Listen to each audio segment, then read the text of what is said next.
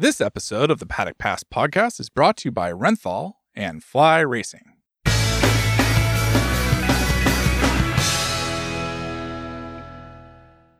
It's Monday after the Shark Grand Prix de France and round 7 of 2022 MotoGP. The World Championship has been beasted for a third time.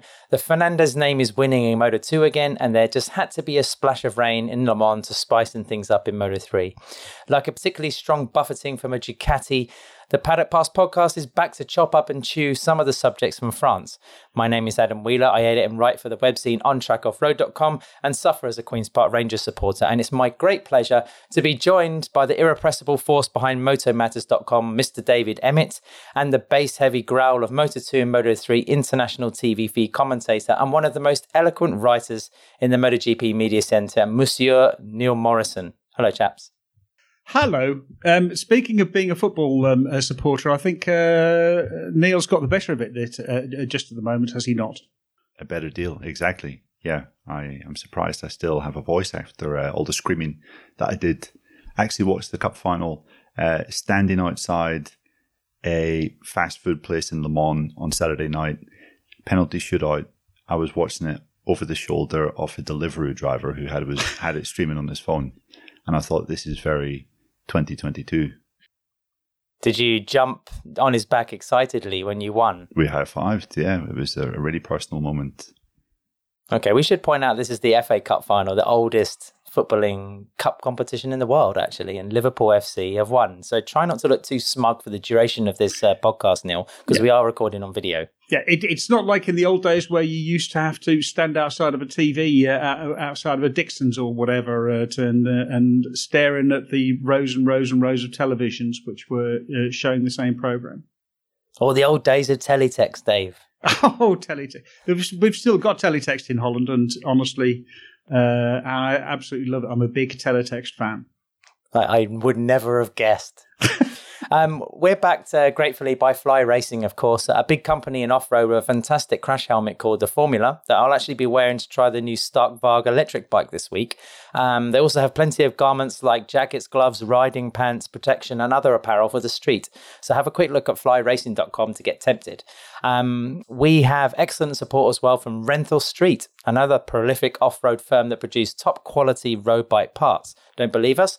Then trust the feeling and feats of Kawasaki Racing Team in World Superbike uh, because the team have won just a few races over the last couple of years. And first up, gents, before we get tucked into this um, Paddock Pass podcast, the latest edition, what were your moments from the Grand Prix of France? So I'll go to you first, Dave.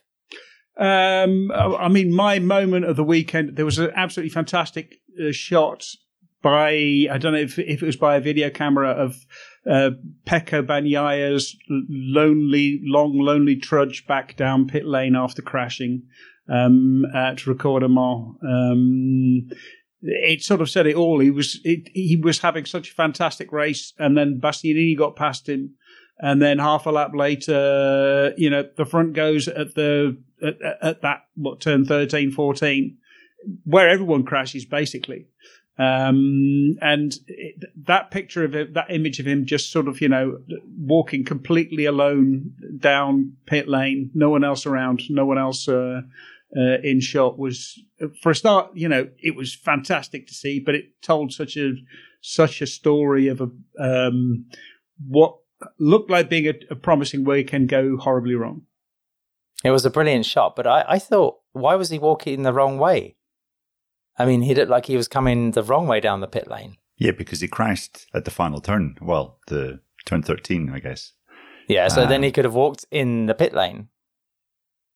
And the camera angle was from the other side. He was walking down the left of the garages like he crashed at turn two. Yeah, he must have been given an extra lap for uh, as a punishment. He was probably trying to spend as long as possible outside the factory Ducati garage as he could.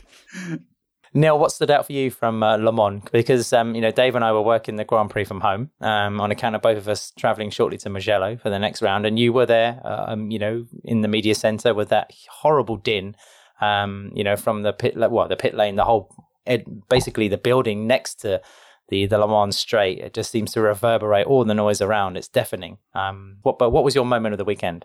Well, I hope you're going to let me off with this ad, but I actually have two moments of the weekend. One is a personal experience, and one is actually something that happened on track.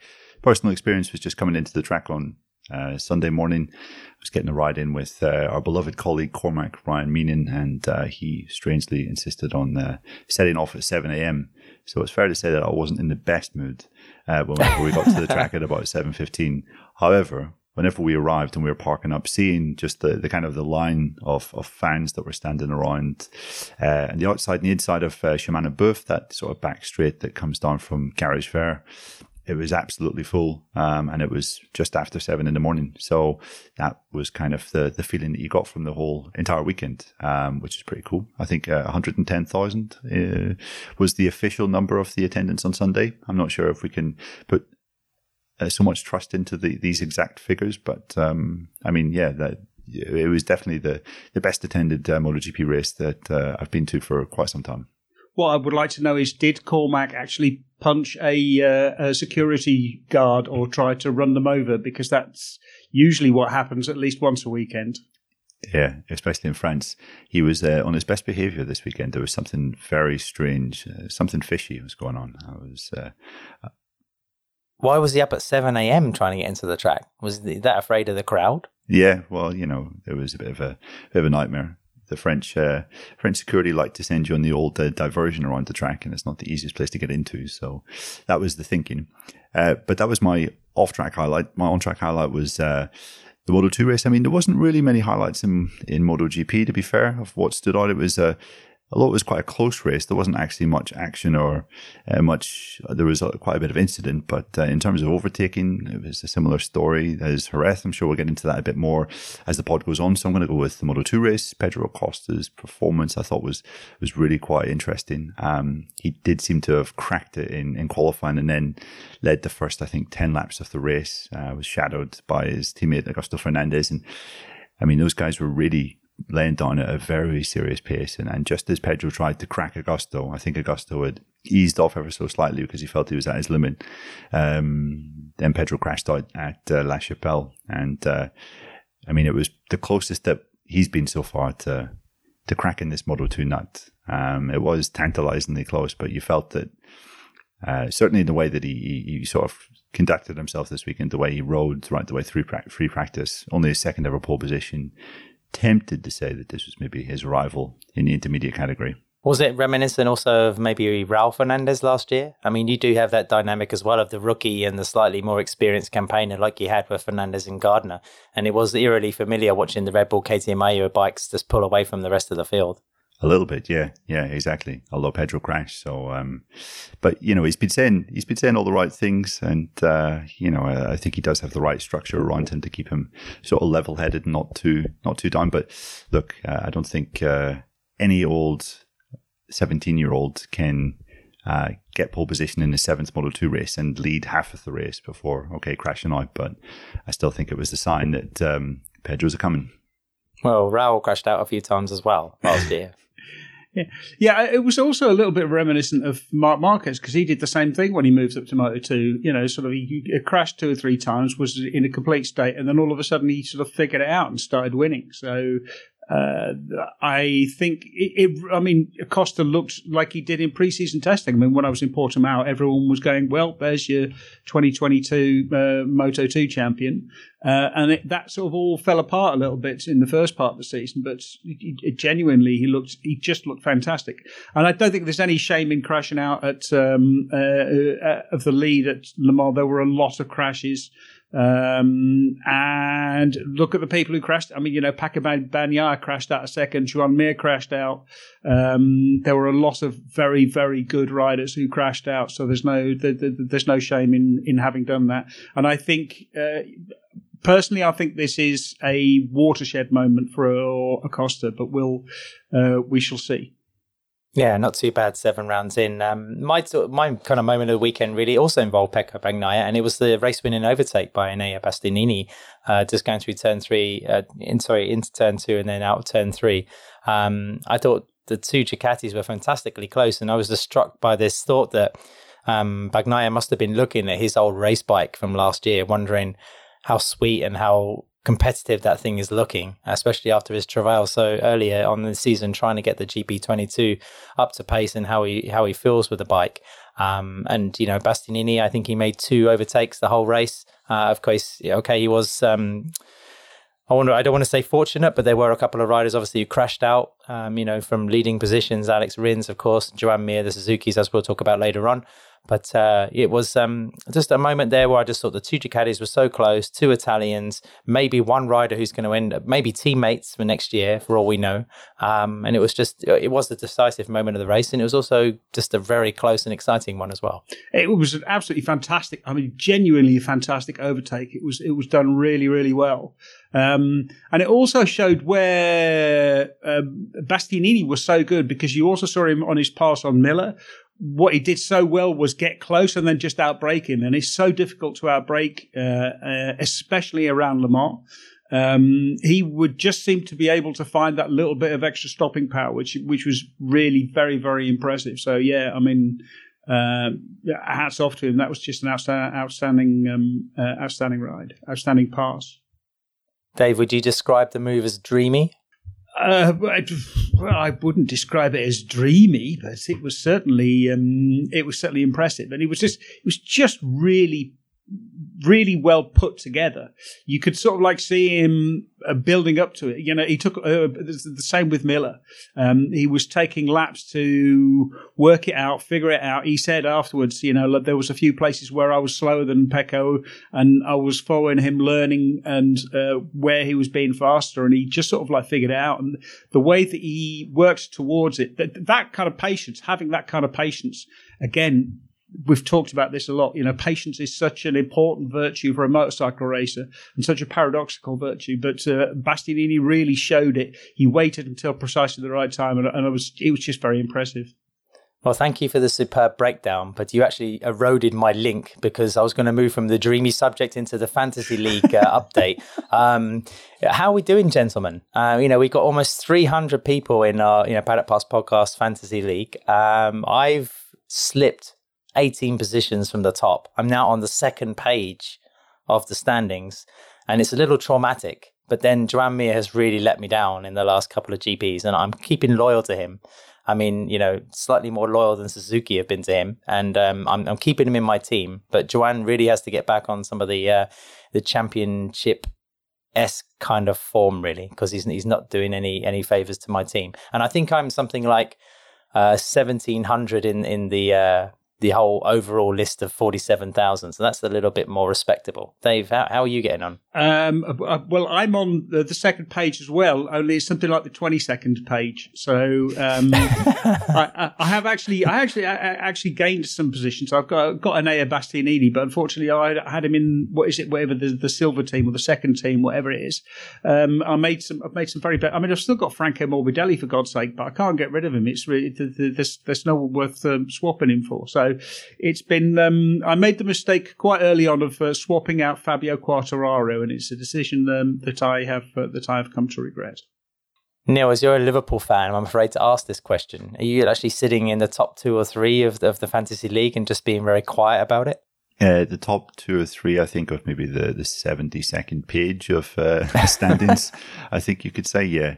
I, I have all but given up hope of, uh, of achieving any kind of glory in our fantasy league. I'm afraid, uh, stupidly, um, was swayed by the way the wind blew at the end of uh, preseason, and therefore uh, topped my team with uh, KTM's and Hondas, thinking that uh, they were going to do the damage this year. And look how that's turned out. So um, please don't, don't come to me looking for predictions.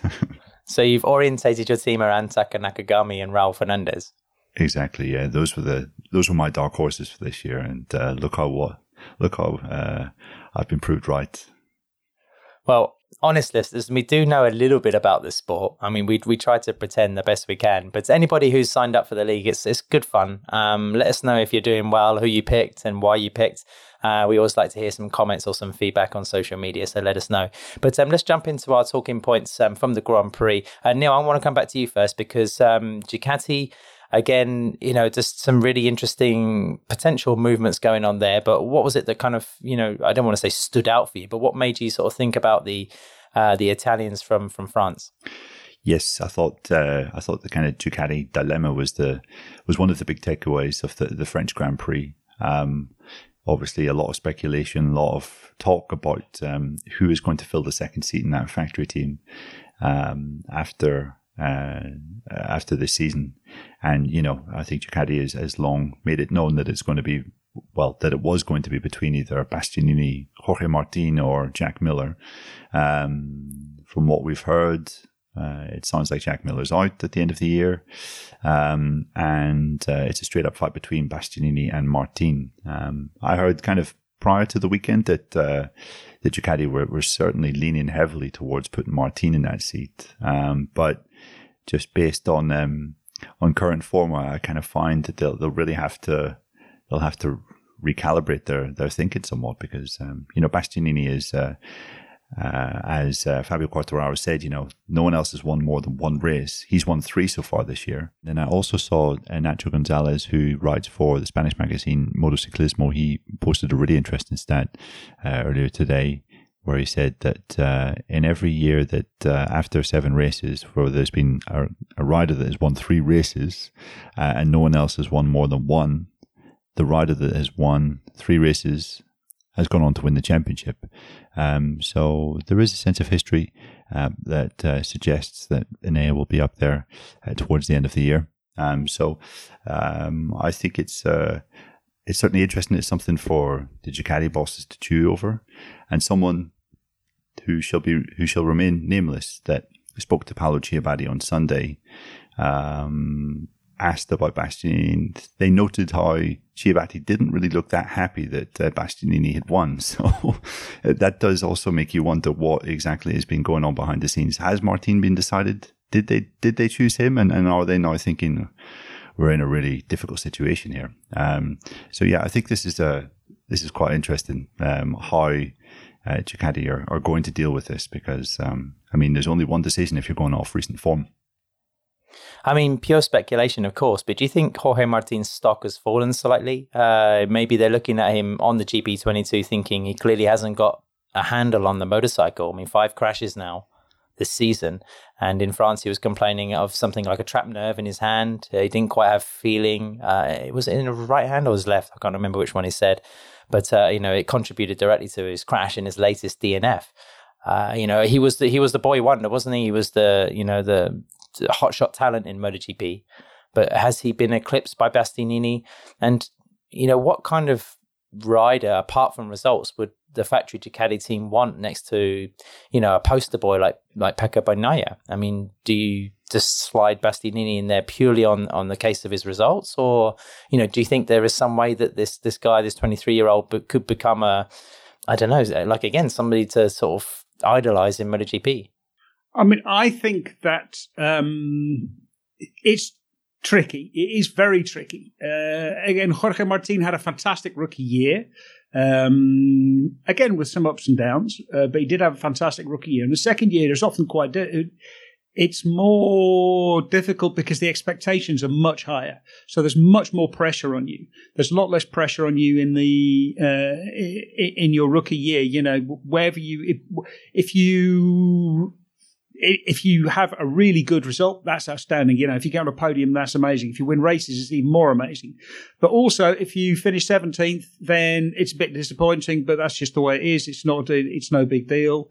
Um, in your second year, you are expected to perform all of the time, and that's what Martin is not doing. Bastianini looks just more, looks more polished. But then again, I also think uh, he's not on a factory bike. He is in a in in a genuine private satellite team. Uh, you know, the Gresini team is very much the.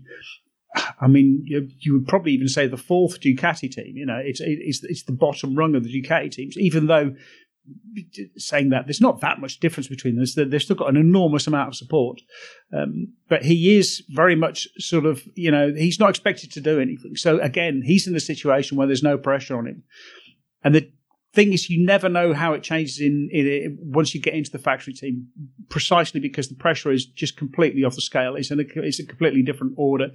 Also just because of all the, the, the, the, garbage you have to do. You get lots, there's lots of benefits. So, you know, there is um, someone organizes a car for, to pick you up from your home and drives you to the airport and sticks you on a private jet and uh, they pick you up from the airport and everything's taken care of from you. There's, you know, you don't have to think about all of these things. You don't have to think about, it, you know, or even little, lots of uh, appointments and all the rest of it. But an Italian riding riding for Ducati in the Ducati factory team. There's a lot, a lot of um, uh, there's a lot of pressure. There's a lot of media stuff.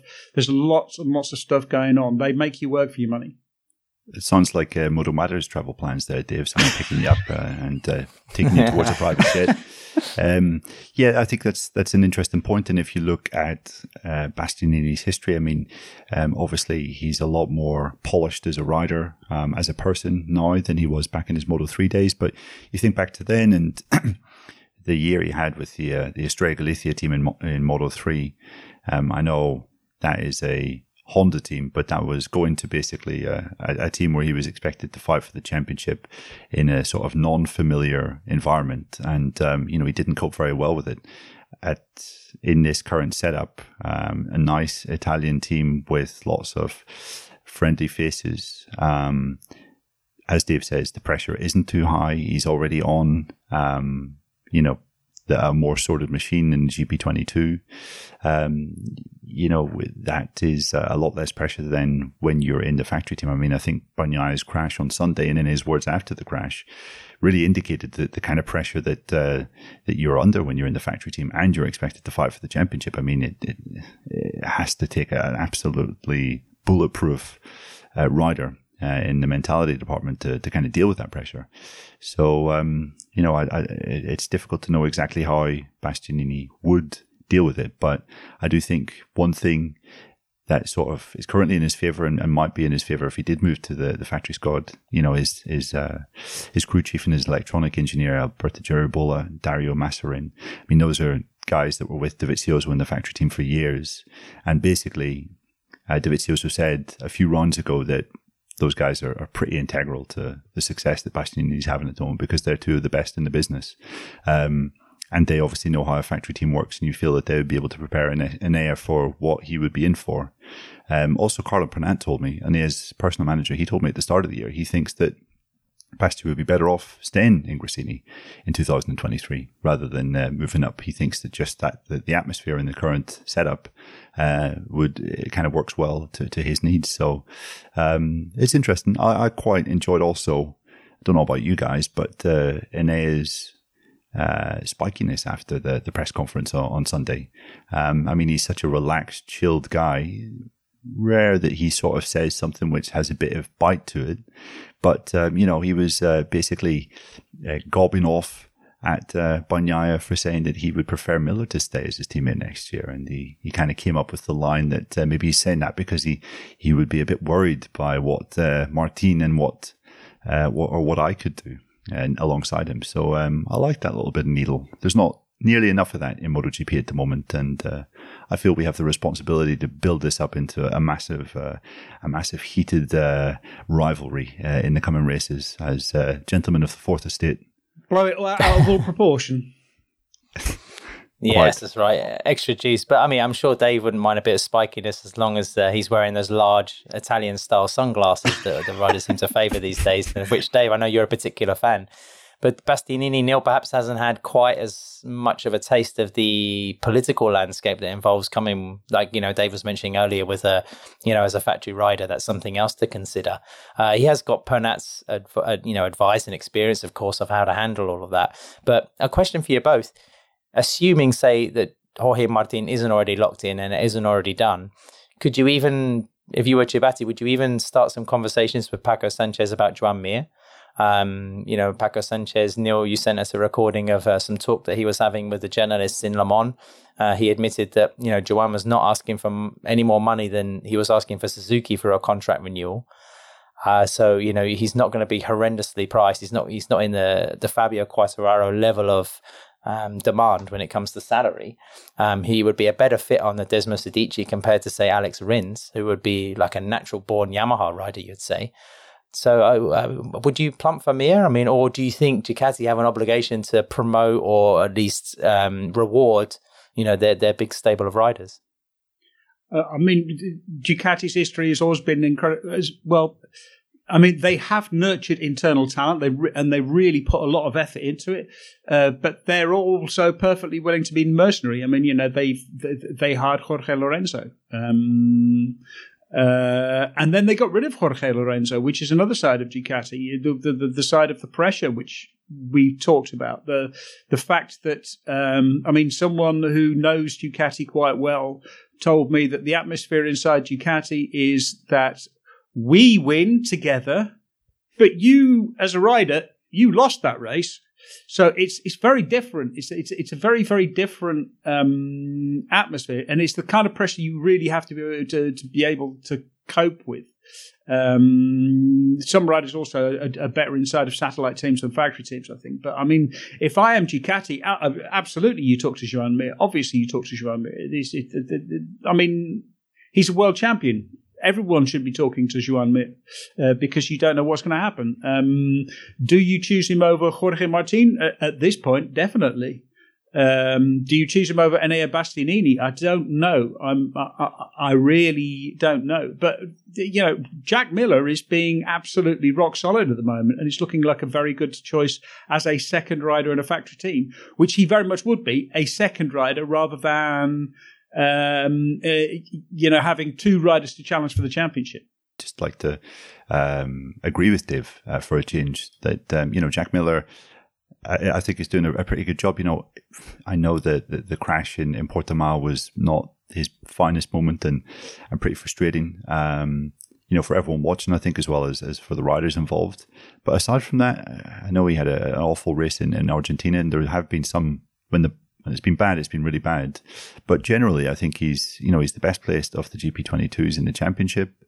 Um, he, there's been no moments where you felt that he's kind of lost his head, you know, like Bagnaia has just been so up and down. And to listen to him on Sunday after the race, I mean, eh, I admired his sincerity, but he wasn't talking like a guy that's going to go and win the championship um, at the end of this year you know, he was being pretty hard on himself. And I guess you have to be hard on yourself, um, you know, if you want to be champion. But um, it, it, was it wasn't the kind of uh, it wasn't the kind of performance which made me think that um, you know Bagnaia is going to to win the championship this year. Um, Miller is an able deputy. Um, is proven that he can get you know a lot of podiums, maybe the occasional win during the year, and contribute to a harmonious uh, atmosphere within the box. He almost knows his role, and he, ex- he accepts that. Um, I mean, there's a lot to be said for that. Um, if you have the number one rider really delivering, um, the thing is at the moment, Bagnaia maybe isn't delivering like Ducati expected, and um, therefore it might be worth taking a punt on someone like Bastianini, um, in case you know Bagnaia's travails uh, are prolonged Looking at Bastianini's results, though, sure, he's won three races, but he's also had an eighth and a tenth and an eleventh and I think a, a, a, a DNF. But um, he he has also been up and down. He hasn't been, um, which is where Miller has been much more sort of solid and reliable. Um, that that really matters. Uh, it, it, it's important to get results, you know, as often as you can. You know, right now, I think Aleix Espargaro is looking one of the most solid riders in the uh, and one of the most solid prospects for the championship, even maybe, just because he's been so consistent. Well, we've been talking about number one riders and number two riders. Um, like the number 46 in MotoGP, we'll fade away for a quick ad break, but like Romano Fenati's career, we'll be right back for another go momentarily.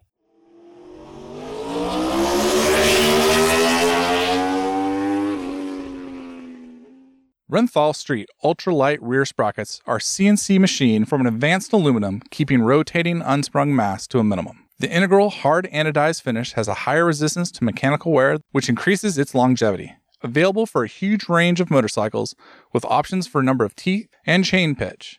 Use the Fit My Bike tool on renthal.com to find the correct fitment for your bike. Welcome back to the Paddock Pass podcast. We've been talking about rider changes for 2023 even uh, not 2022 that'd be a little bit ambitious um, I, guys from the moto 2 race um, one of the talking points that emerged for me was how close cameron beaubier came to his first podium finish in the class and after joe roberts' win recently i was just wondering how close we are getting to maybe seeing another american rider in MotoGP. Uh, oh, do we feel that the class is at the point where there's just too many riders, maybe not enough saddles, particularly after the development with Suzuki? Uh, or do we think we're getting closer to the point where somebody like Beaubier is, is clearly getting better, clearly improving? Uh, Joe Roberts as well, he's kind of slowly maturing, but not quite the consistency we expected. Uh, it's been a long time since Ben Spies was the last American rider to really generate any kind of hype or interest. Um, and we've been saying for years that the, the category clearly needs an American in there. Um, but uh, honestly, do, do we think Cameron could be worthy of a space, or you know, was somebody like uh, the world superbike champion be even ahead of him? I mean, I think that uh, it absolutely makes sense for um, for Dorna to try and have an American in the uh, Premier class. Um, I think you look at uh, at the success that Formula One's been having in uh, in America uh, recently, and that's been really well documented. I don't know if you've heard of uh, heard of the fact that uh, the Miami GP was quite well attended and quite well watched around the world. Um, I know you you might have heard that news, Dave. Um, but uh, I mean, I mean, it makes it makes absolute sense to have uh, to have Cameron over there uh, or to have Cameron up there. Um, maybe he would be more suited to a MotoGP machine after, than a Moto2 bike after his uh, history in um, in on superbike machinery. Um, whether it's going to happen or not, I'm not. I'm not sure. I mean, um, there was an interesting statement from Carmelo Ezpeleta over the weekend, in which he said that uh, Dorna is still trying to decide what to do um, in light of Suzuki's withdrawal, um, which will happen at the end of this year. You know, he said that basically Dorna are not absolutely set on having 24 bikes on the grid. It could well be that Suzuki just disappear and maybe Dorna wait a year or two years before another manufacturer comes in um, or before another independent team comes in. Um, I mean, we, we have heard that, I think we mentioned last week's pod, uh, Leopard are interested. Um, American Racing are certainly interested, but I mean, being interested is one thing, bringing together a, a, sort of an operation to run a MotoGP team and, and, and, hire the the number of staff that you'll need and, and to bring sponsors on board that'll make sure you're a reliable um, presence in the, the Premier class for what I think four years it would be. Um, I mean that's a, that's a that's a huge huge commitment. So um, I spoke to Eitan Butbul over the weekend in France. Uh, he's the the owner of American Racing, the American Racing team, and you know he's very keen, obviously, to step up to, to MotoGP. He's pretty convinced that the team would be able to bring on board a major sponsor um, that maybe comes from Silicon Valley, some kind of uh, uh, tech link. I've been told by some people in America that um, you know some some tech pros are are heavily invested in in, in sort of bike racing and, and motorcycles generally, um, but you know would they invest uh, a healthy sum in MotoGP? I mean, that's I don't know. That that remains to be seen. Um, so certainly the interest there, I think it makes sense from a commercial point of view. And plus, you know, Beaubier is a, is a fine rider. You know, it takes a, it takes a whole lot to come into Moto 2 like he's done and have a, a pretty tough learning year and then become a, a, guy that's, you know, featuring towards the front of races quite regularly um, this year. Um, you know, that's the, I think the, the third race in the last four or five that he's been sort of in podium contention. You know, that he is a really strong rider. Um, but I, am not sure if I see it, to be honest, Ed. Mm, Dave, I mean, for you, uh, is Beaubier somebody even in the top three riders in Moto 2 that would look for promotion out of the category to MotoGP? Or do you think, you know, he, he's not quite, he's not there in that ranking and, and his nationality would help him? I mean, it's, obviously his, his nationality would help. Uh, would love to have an American in MotoGP. Um, I, I mean, I do rate him. I think he's a really good rider. And I also think um, he would be interesting. He'd probably struggle less on a MotoGP bike than he is on a Moto2 bike because it's such a totally different discipline. He, you know, he's, he's raced superbikes for a long time, so he's he understands more about uh, you know more powerful uh, thousand cc machines. Um, he'd have less to learn. Um, that's different to him, you know, d- deserving it on merit. I mean, who would you put ahead of him? Honestly, Moto 2 right now, there aren't a lot of people who really stand out. You know, Augusto Fernandez obviously had a fantastic race, but he's also struggled. Um, Pedro Acosta has obviously got um, a lot of potential, but I don't think it would hurt Pedro Acosta to spend another season in Moto in Moto Two.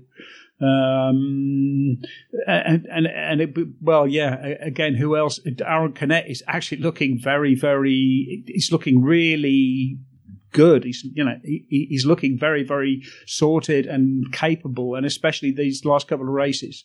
Uh, with his injury, with the racing with a hand injury and still having that kind of success, I think that's that's been very impressive. So uh, I think he would he would deserve a chance more. But we'll again, he still hasn't. Well, he, he still hasn't won a race, and we still don't know what the bloody uh, bow tie is all about. So I think until until we find out what the bow tie is all about, he doesn't deserve to be uh, uh, to get promoted either. So yeah, yeah. I mean, it, it's a bit right now. The, the the other thing is that. Um, Suzuki's withdrawal has thrown the market, the rider market, into complete turmoil. I mean, literally everything could happen now. Um, apart from, I mean, it looks like Fabio Quartararo is going to stay with Yamaha. Pecco Bagnaia is safe at, um, uh, at Ducati, and uh, Marc is safe at uh, Honda, and then everything else you could just fill it in. Even even though Franco Morbidelli has got a, has got a a, uh, a contract for next year. I don't think that means anything. I don't, uh, you know, contracts always have performance clauses, and I would, if I were to venture a guess, I would say that Morbidelli's very much underperforming his uh, his performance clause. Um, so if Yamaha want to get rid of him, then they could. So yeah, I mean anything could happen. Literally anything could happen. I think also my gut instinct is that uh, there will be 22 bikes on the grid next year, in part because. Uh, Dorna subsidised the independent teams. Uh, they subsidised the factories a little bit as well. Um, but it would be cheaper for them to have 22 bikes on the grid rather than 24 bikes on the grid. And they're still reeling from the pandemic. They lost a, lot of money during the pandemic, and they've done very well to, uh, you know, keep the keep the show on the road. But it would be a good moment for them to save some money. Uh, for a couple of years until someone is really ready to come back. And I mean, like, let's be honest, whether there's 24 bikes on the grid or 22 bikes on the grid, doesn't make a great deal of difference. Yeah, I, st- I still think we'll see 24, but I just think Dorna's position uh, as a company that wants to create this sport brand entertainment uh, product, you know, would benefit from a more strategic approach. And let's be honest, the two probably leading lights in Moto 2 this year have been Aaron Canet and maybe Tony Arbolino. So do you put two more exciting Spaniard a Spanish and an Italian rider into the Premier class, or do you perhaps um, kind of influence a team or persuade a team to take a chance on like a Beaubier or a, um, a Chantra? Um, of course, who would be massive, like we were talking with our colleague last week, um, you know, Akira, uh, you know, for the Southeast Asian market, you know, having a Thai rider in there would be a, a major, major thing. Um, so I, I, just like you say, Dave. I think the rider market is is is up completely up in the air. There's a lot of people talking. There's a lot of chips being you know thrown around. Um, I just wonder if there somebody in Moto Two, uh, specifically the Americans, might be able to profit. Yeah, I, I think it's too. Uh, well, I mean, at the moment, it's just literally just throwing darts at a dartboard because there, there, there, are so many variables and factors that I don't think you can say anything about, uh, or you, there's nothing you can say for certain at this point. And I think by the time we get to the summer break, we'll know a lot more. Um, speaking of uh, pointy things being thrown around, Dave, uh, you know, one of the subjects getting hotter and hotter in MotoGP now is aerodynamic. Um, you know, packages and how you know overtaking is becoming, or the lack of it rather, is becoming a big issue. Um, as we mentioned on the Paddock Pass podcast note show, uh, people who want to sign up to our Patreon channel to hear some exclusive stuff from the track uh, Friday, Saturday, and Sunday evenings, we talk about what's going on. We mentioned that you know this is something that is kind of been bubbling away for quite a while, but then now it's becoming more prominent. Riders are being asked about it, engineers and mechanics are being asked about it, and people are having quite firm opinions. Um, Dave, can you just give a quick summary of, of what is going on in MotoGP at the moment, and should we be alarmed? Yeah, I mean, obviously, we've been talking a lot about front tire temperatures, but it's really difficult to talk about front tire temperatures without talking about aerodynamics. And the problem is that overtaking in MotoGP right now is a lot harder than it was two years ago. I was actually just looking at the times uh, from the race. Uh, the last time um, this race was record breaking for uh, for Michelin. This was the fastest uh, they had the was it the fastest pole lap, the fastest race lap, and the fastest uh, uh, race lap, uh, race duration time. Um, it was 15 seconds faster than than than 2018, and 15 you know 15 seconds is a lot. Uh, the race lap record was half a, was was half a second faster. Um, and the pole lap record was nearly three quarters of a second faster. These bikes have got a lot quicker in the last four or five years. And it's not coming from the engine. It's coming from the combination of the ride height devices and the aerodynamics. What is happening is well, the aerodynamics have two issues. Uh, the, the, the, they, they help with wheelie on corner exit, but they also help a lot in braking. So the the fact is that your front wheel is has a much better connection with the ground. The ride height device actually does something similar. Even though it's dropping the rear, it drop it, it lowers the center of gravity of the bike, so that the whole of the thing is is much more is much more connected to the ground, and that allows you to brake better. And then when you're sitting behind someone, you lose that aerodynamic uh, on your wings. So the front is a lot worse. There's the, the, you don't get the same feeling. Um, you, you, can't break. You you have to break earlier, so you can never get close enough to actually try uh, try a pass. And then that's without the whole um, aerodynamics. You know, that not enough uh, air on the uh, taking air away from the for, from the front tire, and the fact that the bikes are getting so much quicker is also being seen in the tires. The tires are actually, especially the front tire, is uh, uh un, under a lot more load because you can brake harder because the ride height devices um, they uh, it's getting more load because of the because the aerodynamics. So it, it's just making it much more difficult to pass now because of all of these factors. Dave, um, I saw you quite strongly give an opinion on Twitter that you know this stuff should be scrapped. You know, ride height devices, aerodynamics as well. Just to play devil's advocate, I'm going to stick my head above the parapet and say, but MotoGP is a prototype class. We need to be seeing the latest and greatest ideas and whatever else.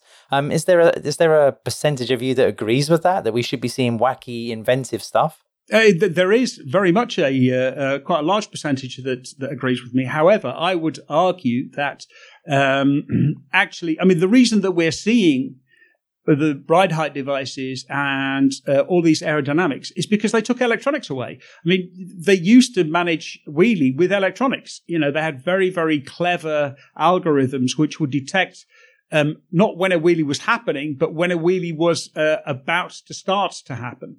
Um, they had very, very clever electronics that understood how the tire was wearing and would uh, adjust the uh, adjust torque maps appropriately. Um, that got taken away. The engineers had to find something else. Uh, what they found was ride height devices and aerodynamics. Um, and so if you ban them, then what will happen is it'll take another five years, and Gigi Dall'Igna, probably, because it does always seems to be Ducati, will come up with something really clever that I haven't thought of because I'm not clever enough. Uh, none of us have thought of because we're not clever enough. Um, and in five years' time, we'll be probably be, or well, no, in about 10 years' time, we'll be in the same situation, and we'll have to uh, ban something else and give the, the engineers a new chance. Engineers, I, I mean, I used to be a software developer. I know how engineers think um, they hate people putting obstacles in their way, and when they put when you put the obstacle an obstacle in the way of an engineer, the first thing they do is hack it, is find their way around it, and just, just to show you you will not stop me. I will do exactly what I want to do. You've just made it more difficult for me, so now I'm going to do it even better. I think you could have ended that sentence there that engineers just hate people, Dave. Uh, certainly in your case, anyway.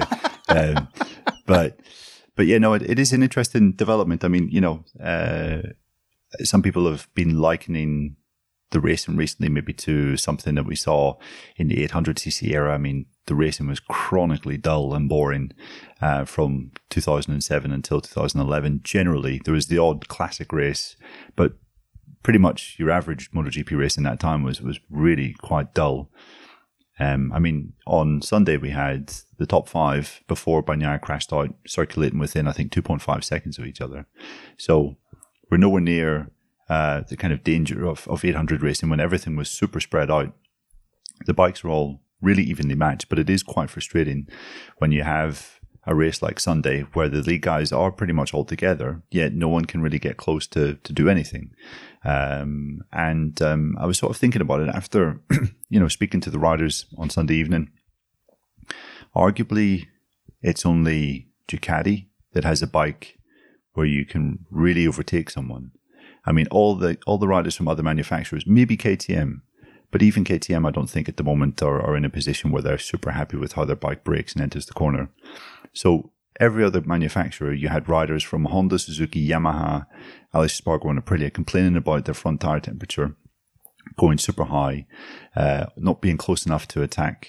Um, I think Andrea Dovizioso said something really fascinating on Thursday, where he said that because of the ride height devices, now the uh, the way the bikes are going into the corners, basically everyone uh, can brake so hard that they're locking the front. So they're absolutely on the very, very limit of what is possible in braking zones. And, you know, Bagnaia said about uh, his race yesterday before he crashed, he was asked if the front was locking much before he had the crash. And he said, yeah, it was locking everywhere.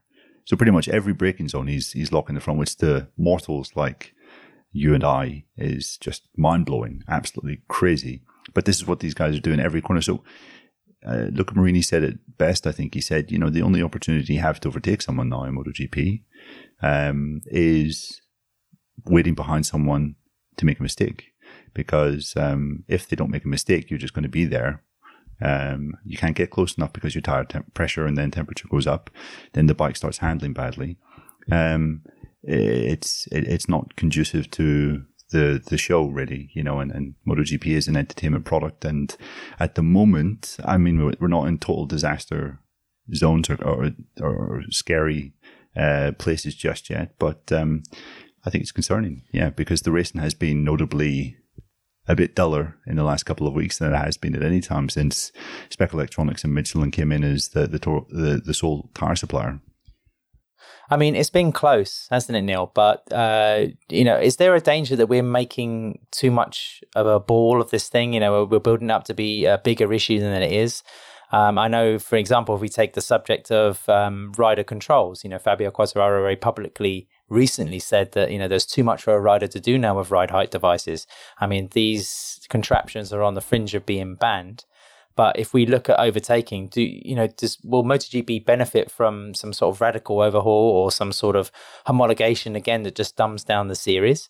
Um, you know, the riders on the ground in France seem to have quite a, a strong opinion about this. Marc Marquez was comments were similar to Luca Marini. I mean, he was saying you really need a rider to make a mistake to make a pass. But you know, with with the field being so bunched close together, it does tend to hide some of these problems, doesn't it? Whereas you know, say the 800 era, the the field was more dispersed, and it made it seem even more chronic. I mean, yeah, you can't. The, the, thing is, you can't force you can't force the issue. If you think of um, Marc Marquez's. Uh, uh, some of the great battles that we've seen between, you know, Marquez and Dovi, between Marquez and Quartararo, uh, Marquez and Rossi, what's what's you've seen is people being able to force the issue. Uh, the aero and the ride height devices have taken away that ability to force the issue because you can't get close enough because you, you just can't brake. Uh, front tire temperature was less of an issue at uh, Le Mans. Um, there was still one or two. I think Aleix particularly was complaining about uh, uh, about front tire temperature. Um, but uh, the, for, for example, Quartararo said you know, it wasn't it, it, wasn't tire temperature that was a that was an issue for him. It was just that he couldn't outbrake anyone. He could ne- would, could never really get close enough. And when he was get close enough, he was having to brake too early because he didn't didn't have the braking performance. So there, there there's so much, and also it does seem that the Ducatis are particularly bad for creating this sort of like backwash to to you know and dirty air and turbulence to stop people from or to take away the advantage of uh, of other um, uh, of other bikes. So yeah, I I think yes we are being we are overreacting a little bit. Um, but it's because we can see the writing on the wall. The wall is not you know, it, it's not bad. Like exactly as Neil said, it's not 800 levels yet.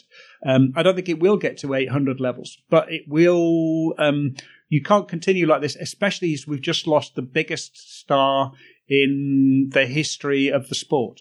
Yeah, I mean, it's a fascinating subject, and it's something that's really molded MotoGP over the last couple of years. I mean, we can remember Dani Pedrosa talking about the original wings and how, you know, it was having a real bearing for him, uh, you know, a rider of that stature on the start straights. So it's, it's something that's really sort of building up quite nicely. And I do wonder what kind of rules are going to change over the next uh, six months as we get towards the end of the season. But anyway, nobody's going to overtake us as we head into another small break, and we'll be back right after this for our winners and losers.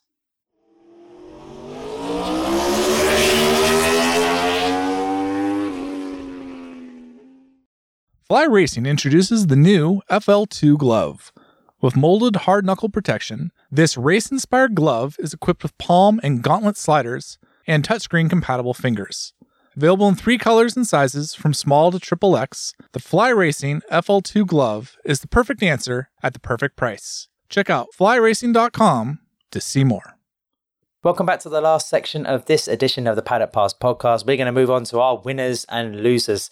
Who is going to be champions and who is going to be the utter failures from the Grand Prix of France? I'm coming to you first, Neil. Who stood out? Who was your uh, pièce de la résistance? Um, I would have to say, I know it's a bit of a strange choice, but I would say Brad Binder, um, because his his sort of worth to KTM is uh, is kind of growing uh, by the race weekend. Um, horrible, horrible, horrible weekend for KTM in France. Like just so many of the bike's flaws basically were, were, were there for everyone to see. Um, it sounds like they're having issues in braking. Sounds like they're having issues in turning. Sounds like they're having issues in accelerating. Nothing is really working on the RC16 at the present. Um, and whenever Brad Binder lost his wing, I think it was in a collision with uh, Johann Zarco at uh, turn six, fairly early into the race. I thought, well, that's basically his race over, especially when you consider how Remy Gardner uh, described the ordeal of trying to ride a MotoGP machine with one of your front winglets missing. Um, but Binder still managed to bring it home in the top 10. Um, and I found that quite remarkable on a, on a day when, as I said, KTM had, uh, had a really tough time. He was actually beating his teammate Miguel Oliveira before Oliveira crashed out um, with just one wing. And uh, I mean that's quite a it's quite a remarkable performance. You know, if it wasn't for Brad at the moment, KTM's situation would be even darker than it is, and it's it's pretty dark. So, um, yeah, I think uh, I think Brad um, has uh, well didn't quite save the day. I mean, uh, he finished what eighth. It's not exactly something to shout home about, but I think in the circumstances, it was a pretty fine ride. Just as a random note, it is funny how how many brands at the moment only have one rider. Uh, you know, Fabio on the Yamaha, Mark on the Honda. Uh, although all of the Hondas sort of you know finished together, um, uh, and then Aleix on the Aprilia, Aleix on the Aprilia. Um, I'm sure we'll talk about that later. Uh, uh but yeah, um, yeah, that they're stuck there with one rider who's capable of performing, and the rest and the rest are pretty much lost. Now, I have to admit to to me, it sounds a little suspicious because last week you picked KTM, I think, as the losers, and now suddenly you're picking them as the winners. So I think you passed by the new Red Bull hospitality and thought, I'll have some of that. I picked, um, and I picked Brad Binder as the winner, not KTM. Ad. Okay, important right. difference. Well, I'll let you. Despite KTM, despite KTM, rather than because. Yeah, what's my invitation to the Red Bull, Red Bull hospitality? What have I done? yeah, yeah, you're you're out. You know, you've been outed. That's it. Not a KTM fan. Dave, uh, your your pick was Aleix Espargaro. My pick was uh, indeed Aleix Espargaro, but just because uh, he's a genuine threat for the for the for the championship. He's doing everything that you need when you when you are challenging for a championship, which is putting in. He's on the podium every week. He's had four podiums uh, so far. Um, the, for the third week in a row, he was third. Now, he, I mean, he got a bit lucky. There were people who crashed out in front of him, um, but still. He, he didn't crash and he ended up on the podium. Uh, he is, I think, four points behind Fabio Quartararo now. Um, he's just looking really sorted. I mean, we know this this happens. Riders, things suddenly click. Riders win a race or they get their first podium, they, they, they get their first wing and things click. They, they, um, stop doubting themselves. And so they do all of the things that they know that they can do. Uh, and Aleix really seems to be putting everything together. So, uh, I mean, I don't think Aleix is going to win the championship. Um, but I wouldn't be surprised if he did win the championship, and he's definitely going to be in the championship hunt all the way to the end of the year. Uh, just two quick things. I mean, firstly, uh, he was under immense pressure at the at the end of the race from Quartararo. Basically, the entire circuit was willing him on, and uh, Aleix didn't put a foot wrong. So I think that was that was pretty impressive. Um, you know, that was intense pressure that he managed to uh, withstand, um, and also these recent performances are coming amidst a, a pretty um, I guess if you're Aleix, a pretty worrying contract impasse. I mean, he spoke again on Saturday at just how little development there has been with regards to uh, talks uh, between himself and Aprilia. Um, their initial offer, I think he found quite insulting. Um, and he said, I don't think there, has been another one. So each race he is, he's getting more and more hurt by, uh, by this. Yet, you know, he's still, um, he's still pulling performances like he, he did on, on Sunday out of the hat. So, I mean, all credit to him. He's he, he is, I think, as Dave said. I mean, one of the only guys who's got a kind of a consistent level at the moment. Um, you know, there's not really anyone else in MotoGP that that has that. Certainly, consistent level, being on the podium more or less every weekend. Yeah, I was. Uh, I read a story on one of the Italian websites this morning about Aleix's uh, negotiations, and it seems that what they wanted to do was take away some of his um, uh, bonus and put it into his salary sort of thing because I mean obviously he's going to make loads of money with uh, uh, from from bonuses. Um, it, there's a lot of money in bonuses from the from the sponsors uh, and also from your uh, from your manufacturer. Um, but it's nicer to have a, a, a, base salary to be able to build on to have that sort of security. So um, I think I mean I think they are going to find they're going to meet in the middle. They're going they're going to find a solution, but uh, it is it's quite peculiar that uh, Aprilia haven't really realised how much they need him.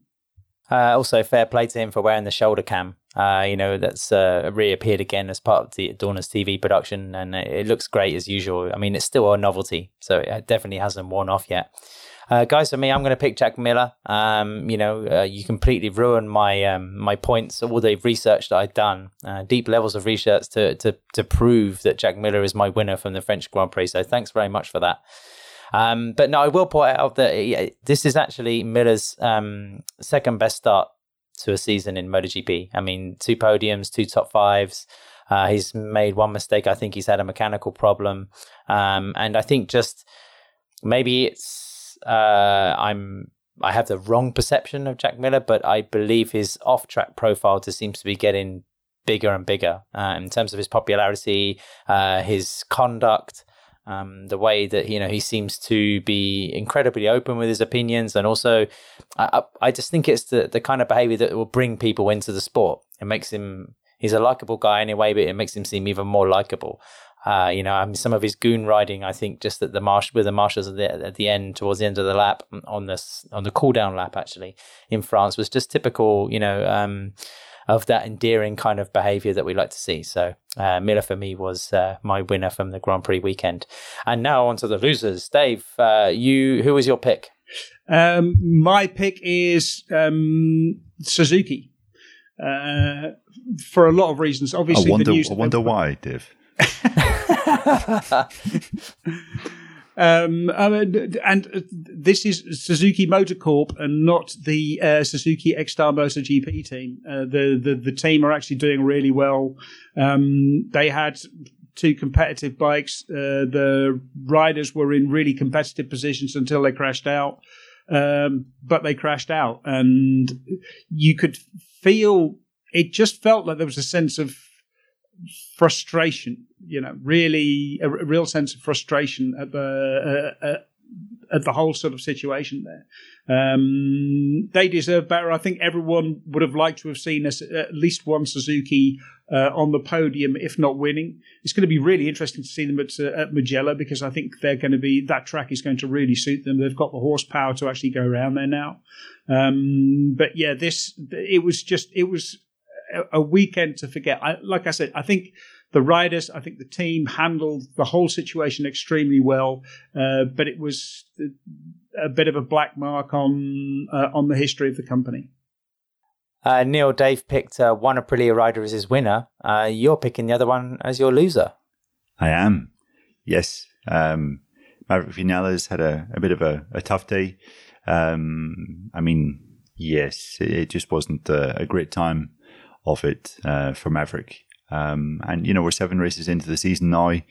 Um, his teammate is second in the championship, and we're not really seeing any sort of discernible improvement uh, or sign of improvement from Maverick. Um, I guess you could take um, his debriefs from every Friday of every GP we've had this year, and they would be along the lines of we've got the speed, we just need to qualify well. We're focused fully on doing that. Then Saturday, it's lamenting his poor qualifying. Then Sunday, it's I talk all about if only I could qualify. Um, but you know, it's so much more than just if only I could qualify. Like Maverick should know by now how to basically not get shuffled back. He was last at the end of first lap here. Um, I mean, we've seen that several times with Maverick before on different manufacturers. I uh, don't really share Dave's optimism that Maverick is going to come and, and, be a bit of a force at some point this year. I think that, um, yeah, the same flaws remain, and uh, it is what it is, as they say. Yeah, I, I think this could be this could be it for the year. But would you be surprised if he won a race? Because I, yes. I mean, like, it, it, I, I, no, I mean, I wouldn't. I wouldn't be surprised if he won a race and then he was uh, sort of, you know, 20, 23rd the next. That that's the trouble. You can see because you, you look at his pace, and every time you look at you know in FP four, you look at his pace, and it's really strong. It's up there with uh, with, with. But as you quite rightly point out, there's no point because it all goes to waste because he can't get a decent start. He can't, um, uh, he can't ride in traffic. He can't overtake or he can't find a way to get past people and he, uh, you know, he can't qualify. Um, so he, he always ends up sort of uh, suffering. Even when he gets through to Q2, he ends up uh, starting 12th. It's, um, I actually find it quite frustrating because you can see there's so much more potential, but you just can't put it together. Yes, yes. I've, I've kind of uh, I went through that for about five years in the Yamaha time. You know, maybe this will be the weekend. If only this happens, this could be it. But I've, I've sort of resigned myself to thinking that it might it might not actually come to pass. Um, and you know, occasionally he has the same pace as Aleix Dave in free practice, but you know, there's a lot of times where he hasn't had the pace. And this was another weekend where he, he just didn't have the pace. You know, if you're listening to Maverick, if he qualified well, that would solve everything. But I still don't think it's quite as simple as that. Yeah, talk about the biggest enigma in MotoGP. But guys, what what a crash helmet design!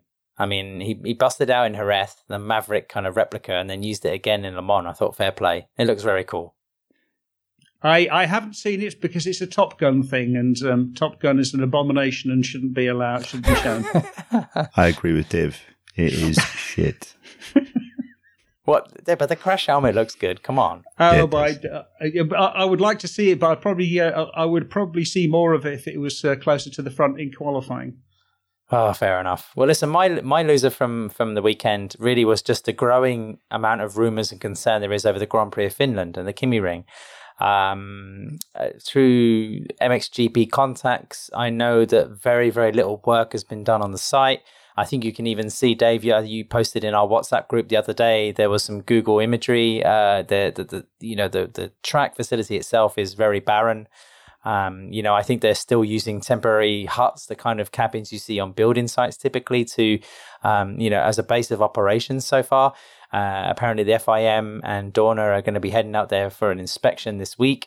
Uh, the FIM have already done a medical training course at the KymiRing uh, just to get the, the, the, Finnish Federation prepared for the Grand Prix. Apparently, there's been a national promotion uh, for ticket sales, which hasn't gone all that well, from what I hear from sources inside Finland. I think when it comes to the MXGP race, which is happening later in the year in August, there might be time to get something of a semblance of an event ready. But at the moment, uh, Finland, there's there's a lot of kind of concern over this race. I mean, riders were even being asked about it, um, and they were talking about it in the safety commission. Uh, and to be honest, if you are a MotoGP racer, as long as you've got a nice strip of asphalt and it's great to race around, then that's all you're going to be worried about, really. But uh, let's be honest, in this day and age, and especially after the teething problems we found in Mandalika, um, you know, I think the last thing the series needs is another hokey event where it calls into question the, the credibility of the series. And, you know, maybe it's just another year too early to get to KymiRing. So I hope there's some kind of um, decision and it's a sensible one made before we get to Mugello and we know a little bit what's going on. Yeah, I mean, this particular track has suffered a, in a number of ways. I mean, obviously the the, the pandemic was bad, uh, but then also the idea of this track was uh, to allow a lot of Russian fans. It was it was basically to be a Russian GP without going without having to go to Russia. Um, uh, because it's quite close to St. Petersburg. Uh, St. Pe- you know, fans could have come over from Russia from St. Petersburg, watched racing, and then gone back again. Uh, obviously, uh, the war has stopped that. The the the, the borders closed. Um, the, there's no travel between Finland. Uh, Finland's just joined NATO, and so the whole thing is, or it hasn't joined NATO. You know, they, have expressed the wish to the desire to, to join NATO. So the whole thing has become, yes, it, it's become a lot more uh, it's become a lot more complicated. Um, also, uh, it's almost like talking to some of the truck drivers. They say it's like a flyaway. Um, just getting there is, is, so difficult because you you know you have to take uh, to to get the freight there. You have to take ferries. You can't drive there. It's too far. Uh, when it first came up, I said, "Oh, that's great. I'll go up through uh, through Norway and then uh, around and then down and, and go that way." And then I looked at it and it was something like four and a half thousand kilometers, and I realised that uh, that was a little bit optimistic to be doing in a week. Um, uh, but yeah, it's it's um, it's a very difficult situation. I think it, it, would be for the best if it was postponed. Um, but the trouble is, then the battle is uh, who who pays for this postponement because uh, obviously there are lots of penalty clauses in all all such contracts, uh, and the person basically who pulls the trigger is the person who pays the penalty, and uh, neither side will want to pay the penalty. So, guys, uh, a free weekend coming up. There's no MotoGP, there's no MXGP. Uh, I believe our erstwhile colleague Steve English is in Portugal for World Superbike, or then again, he just could be fraternizing on a golf course again. uh, so, you know, we'll have, we'll hopefully have two shows coming up next week. Um, one from Estoril. Uh, you know, Steve and Gordo will be bringing the latest news and views from World Superbike. Um, and then we're off next to the Gran Premio Oakley d'Italia, Mugello um, scene of the MotoGP top speed record. Does anybody know what that is? Uh, I, I, don't think it. I don't think it is anymore because I think I thought it was broken it was at, uh, Qatar. at Qatar. Yeah.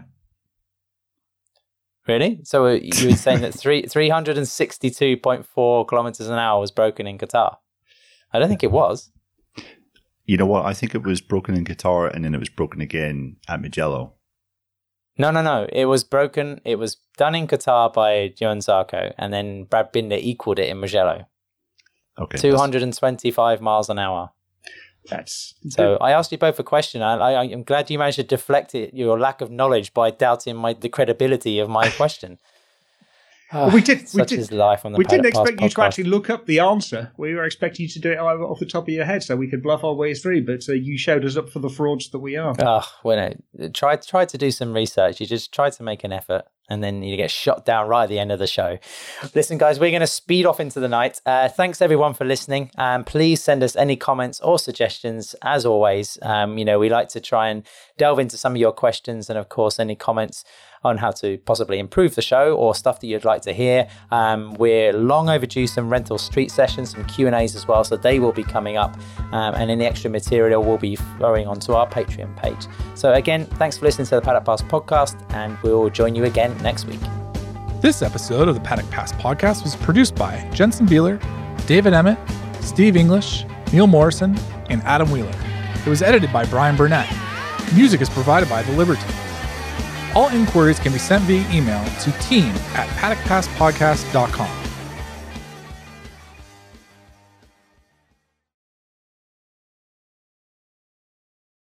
But like Romano Fenati's career will be right back for another go momentarily. that was class. That was that was proper class. That was. That's that's an outtake, by the way. JB, please don't put that in the podcast.